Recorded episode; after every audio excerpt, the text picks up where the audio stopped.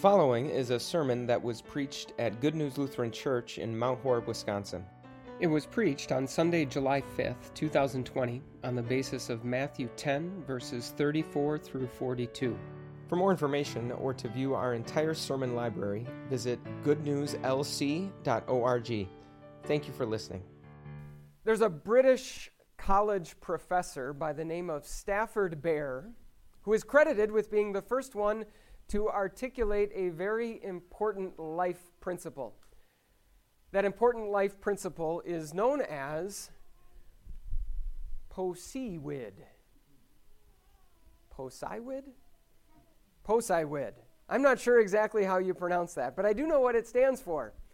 It stands for the purpose of a system is what it does.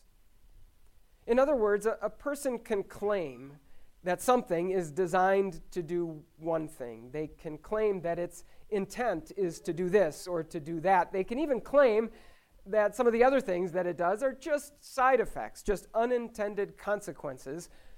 But at the end of the day, the, the purpose of a thing is whatever it is that that thing actually does. I heard this principle mentioned in an interview I was listening to recently. The interview was all about the recent turmoil and unrest that we've seen going on in our country.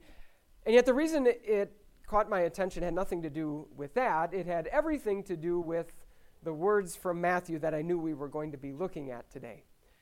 You see, in these verses, Jesus says some pretty challenging things to us. In fact, he says some things that don't sound an awful lot like Jesus. Jesus says that he came to this earth not to bring peace, but to bring a sword.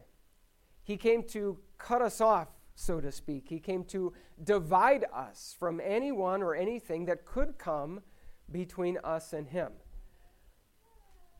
And that makes perfect sense if we are thinking about the type of thing that we heard about in today's first reading. We would expect Jesus to want to divide us from something that is as obviously evil as bowing down and worshiping a calf made out of gold.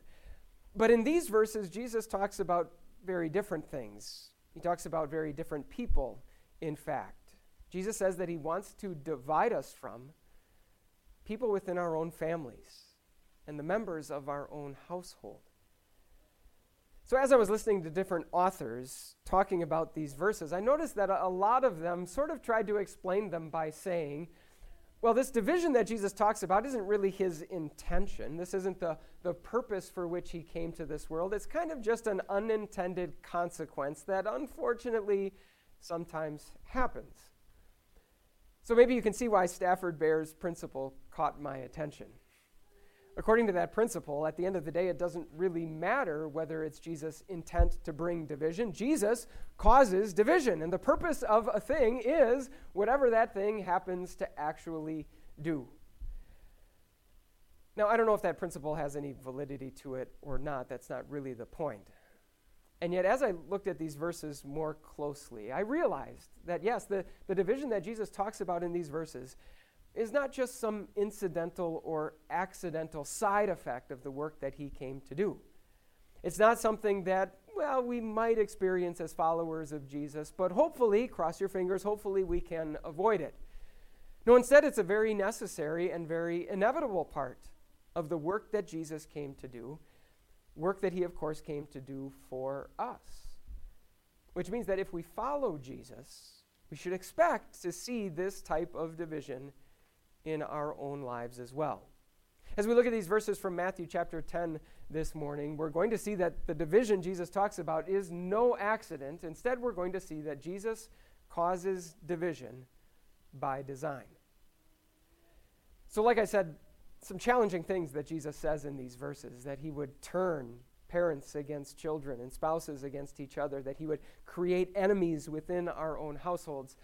And so, thankfully, after saying those things in sort of that challenging and confrontational way, Jesus goes on to make it crystal clear exactly what he means. And he says this Anyone who loves their father or mother more than me is not worthy of me. Anyone who loves their son or daughter more than me is not worthy of me. So, really, what Jesus is saying in these verses is really nothing different than what God's first and greatest commandment says You shall have no other gods. Love the Lord your God with all your heart, with all your soul, with all your strength. In other words, the Lord, the one true God, comes first, and everything else comes after. But now, why would Jesus go ahead and single out people like our spouses, people like parents and children? Well, for one, our love for God is really put to the test most when it comes to the things that are nearest and dearest to our hearts. I mean, imagine if Jesus said, I want you to love me more than you love mowing the lawn when it's 90 degrees outside. And I want you to love me more than you love wearing a mask everywhere that you go and social distancing so that you slow down the spread of some virus. We'd probably say, well, sure, that sounds good. That's, that's easy. But love me, God says, more than you love your spouse, more than you love your children. Jesus knows that we are tempted to put those people ahead of him. He also knows why. When Jesus brings up fathers and mothers, parents and children in these verses, he's actually quoting from the book of the prophet Micah. In order for us to understand Jesus' point, we need to understand a little bit of the, the context found in Micah. This quotation that Jesus refers to in that section of the book of Micah, Micah is looking for something. He is looking for righteousness. He is looking for someone, anyone, who can be the type of person that God created and intended us to be. And yet, no matter where Micah looks, even when he looks among the members of his own family and within his own household, he cannot find that righteousness. And so he concludes at the end of this section that that righteousness must come from God. See, Jesus knows that we don't simply love the things that we love for no good reason. We don't love the members of our families just because they happen to look like us a little bit. Wives, you don't love your husbands because they are always perfect Prince Charmings. Parents, you don't love your children because they are always perfect little angels. No, instead, we love the things that we love because, like Micah, we are seeking righteousness. We are on a mission to find something that by nature is missing in our lives. We are looking to find that confidence, that certainty that we are the type of people that God has created and intends for us to be. And so we love the things that we love in large part because we are convinced that those things or those people can give us that confidence. They can make us feel complete and whole and enough. And now, that very same love that causes us to cling to certain things because we think we will get our righteousness from them also then cuts us off from and divides us from things that cannot deliver that righteousness, even though we might otherwise sort of love them. For example, you might love ice cream. You might love sitting on the couch in the comfort of your air conditioned home. You might love binge watching your favorite series on Netflix for hours and hours on end. But if you find your righteousness in your appearance, if you find your sense of being enough, in always being fit and fashionable and being in shape, then at least every now and then, at least to some degree, you're going to put the ice cream back in the freezer. You're going to turn the TV off. You're going to get up from the couch and you're going to get some exercise. The very love that causes you to search for your righteousness in your appearance also divides you from things that stand in the way of that thing that you love even more. So, why would Jesus demand that we love Him above all things, even more than things and people that we would other, otherwise love very much? Well, it's because He knows, like Micah found out, that He and He alone can be the source of the righteousness that we seek. In fact, that's the whole reason Jesus came into this world to earn and to deliver to us that righteousness that we seek. He knows that as much as our spouses and our children are wonderful blessings from God, they cannot be the source of our righteousness. Which means that as much as we might love and cherish and honor them, we don't love them more than we love God. It might be tempting for us to think that, that the closest bond that can possibly exist between two people is a bond of blood, the bond that makes us family. It's actually not the closest bond that can exist between people. Instead, it's the bond that exists between someone who is seeking righteousness and the person who can provide it.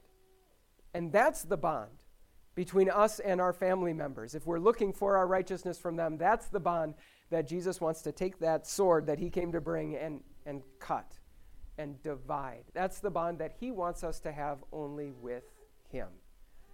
So, yes, Jesus causes division very much by design. Because he claims to be the source of our righteousness, he also commands that we love him above all things. Because he came to do what he came to do, he then demands what he demands. Now, realize that what that means as we spend a little bit of time reflecting on whether or not we actually do what Jesus demands. I'm guessing it doesn't take you any longer than it takes me to come up with examples in your life of when other things and other people have come ahead of God, ahead of spending time with Him, ahead of listening to what He has to say in His Word, ahead of speaking to Him as we spend time with Him in prayer, ahead of serving Him and not ourselves with our lives, ahead of praising Him with our words that first and greatest commandment that God gives us is also the toughest and most impossible one for us to keep. And with these words, Jesus sheds some very important light onto why that is. You see, we love the things that we love because we are convinced that they can be the source of our righteousness. And so, anytime we put anything or anyone ahead of God, it's because we are convinced that our righteousness can come from that thing or that person better than it can come from God. Maybe it's our, our resume and our career. Maybe it's our salary or our earthly possessions. Maybe it's the number of friends that we have or the opinion that those friends have of us.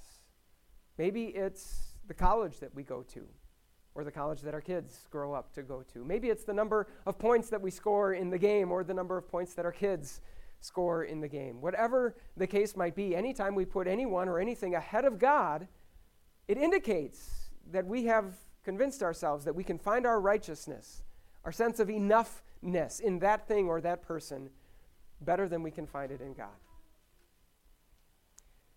And as absurd as that sounds, there's actually a very simple explanation for it. You see, wherever we might look to find our righteousness, attaining it, attaining that righteousness, will always depend on our performance. If you're going to find it in your resume, you kind of need to have a good resume. If you're going to find it in your salary, you need to have a pretty good salary. If you're going to find it in your friends, you need a lot of friends. If you're going to find it in romance or in parenting, you need to be good at those things. Wherever you might be looking, you need to work and you need to hustle and you need to, to sweat and you need to achieve. And, and to some degree, you need to actually succeed in order for you to have what you are seeking. But notice what Jesus says about the righteousness that he offers. He says, Anyone who welcomes you welcomes me, and anyone who welcomes me welcomes the one who sent me. Whoever welcomes a prophet will receive a prophet's reward, and whoever welcomes a righteous person will receive a righteous person's reward. And if anyone gives even a cup of cold water to one of these little ones who is my disciple, truly I tell you, that person will certainly not lose their reward. Did you catch the words that Jesus kept using over and over again? They weren't words like work or earn or perform. They were the words welcome and receive.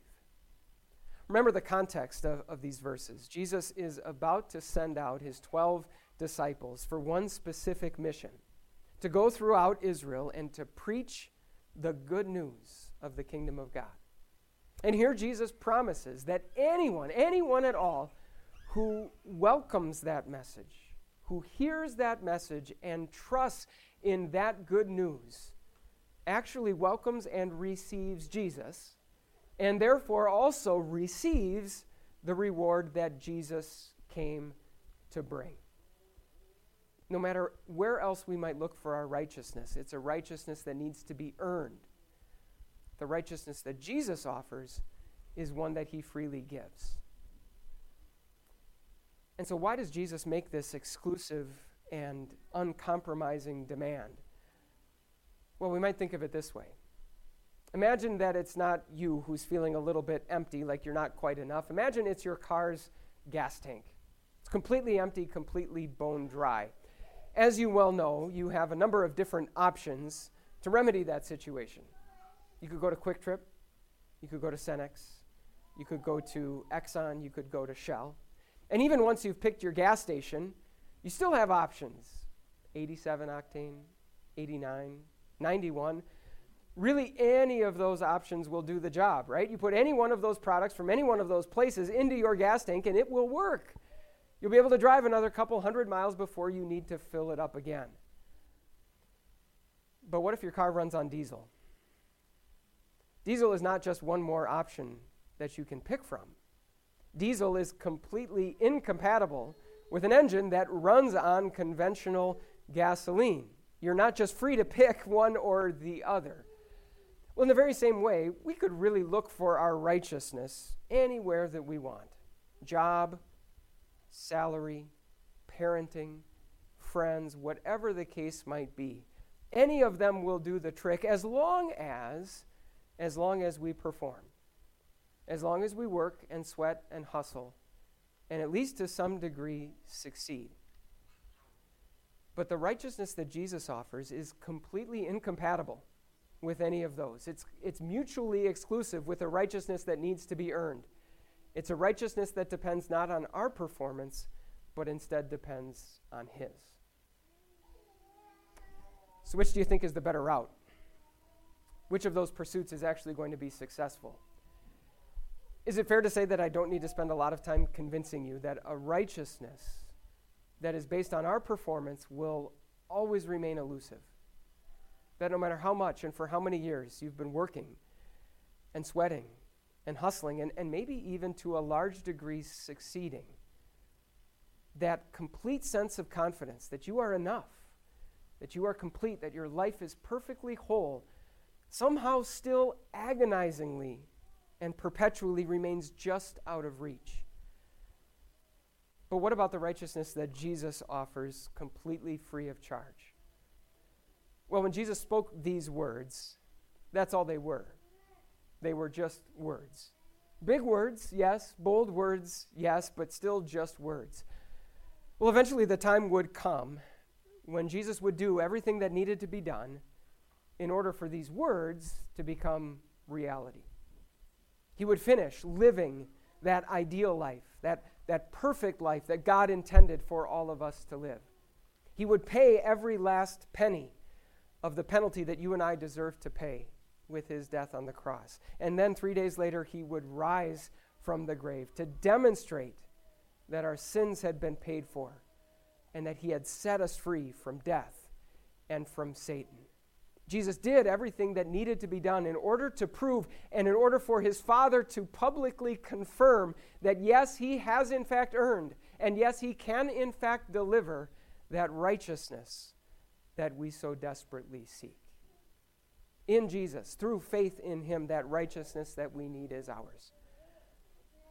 And not only that, but if you're tempted to think that maybe that this division that Jesus brings is somehow going to, to ruin your earthly relationships, believe it or not, the opposite is actually true.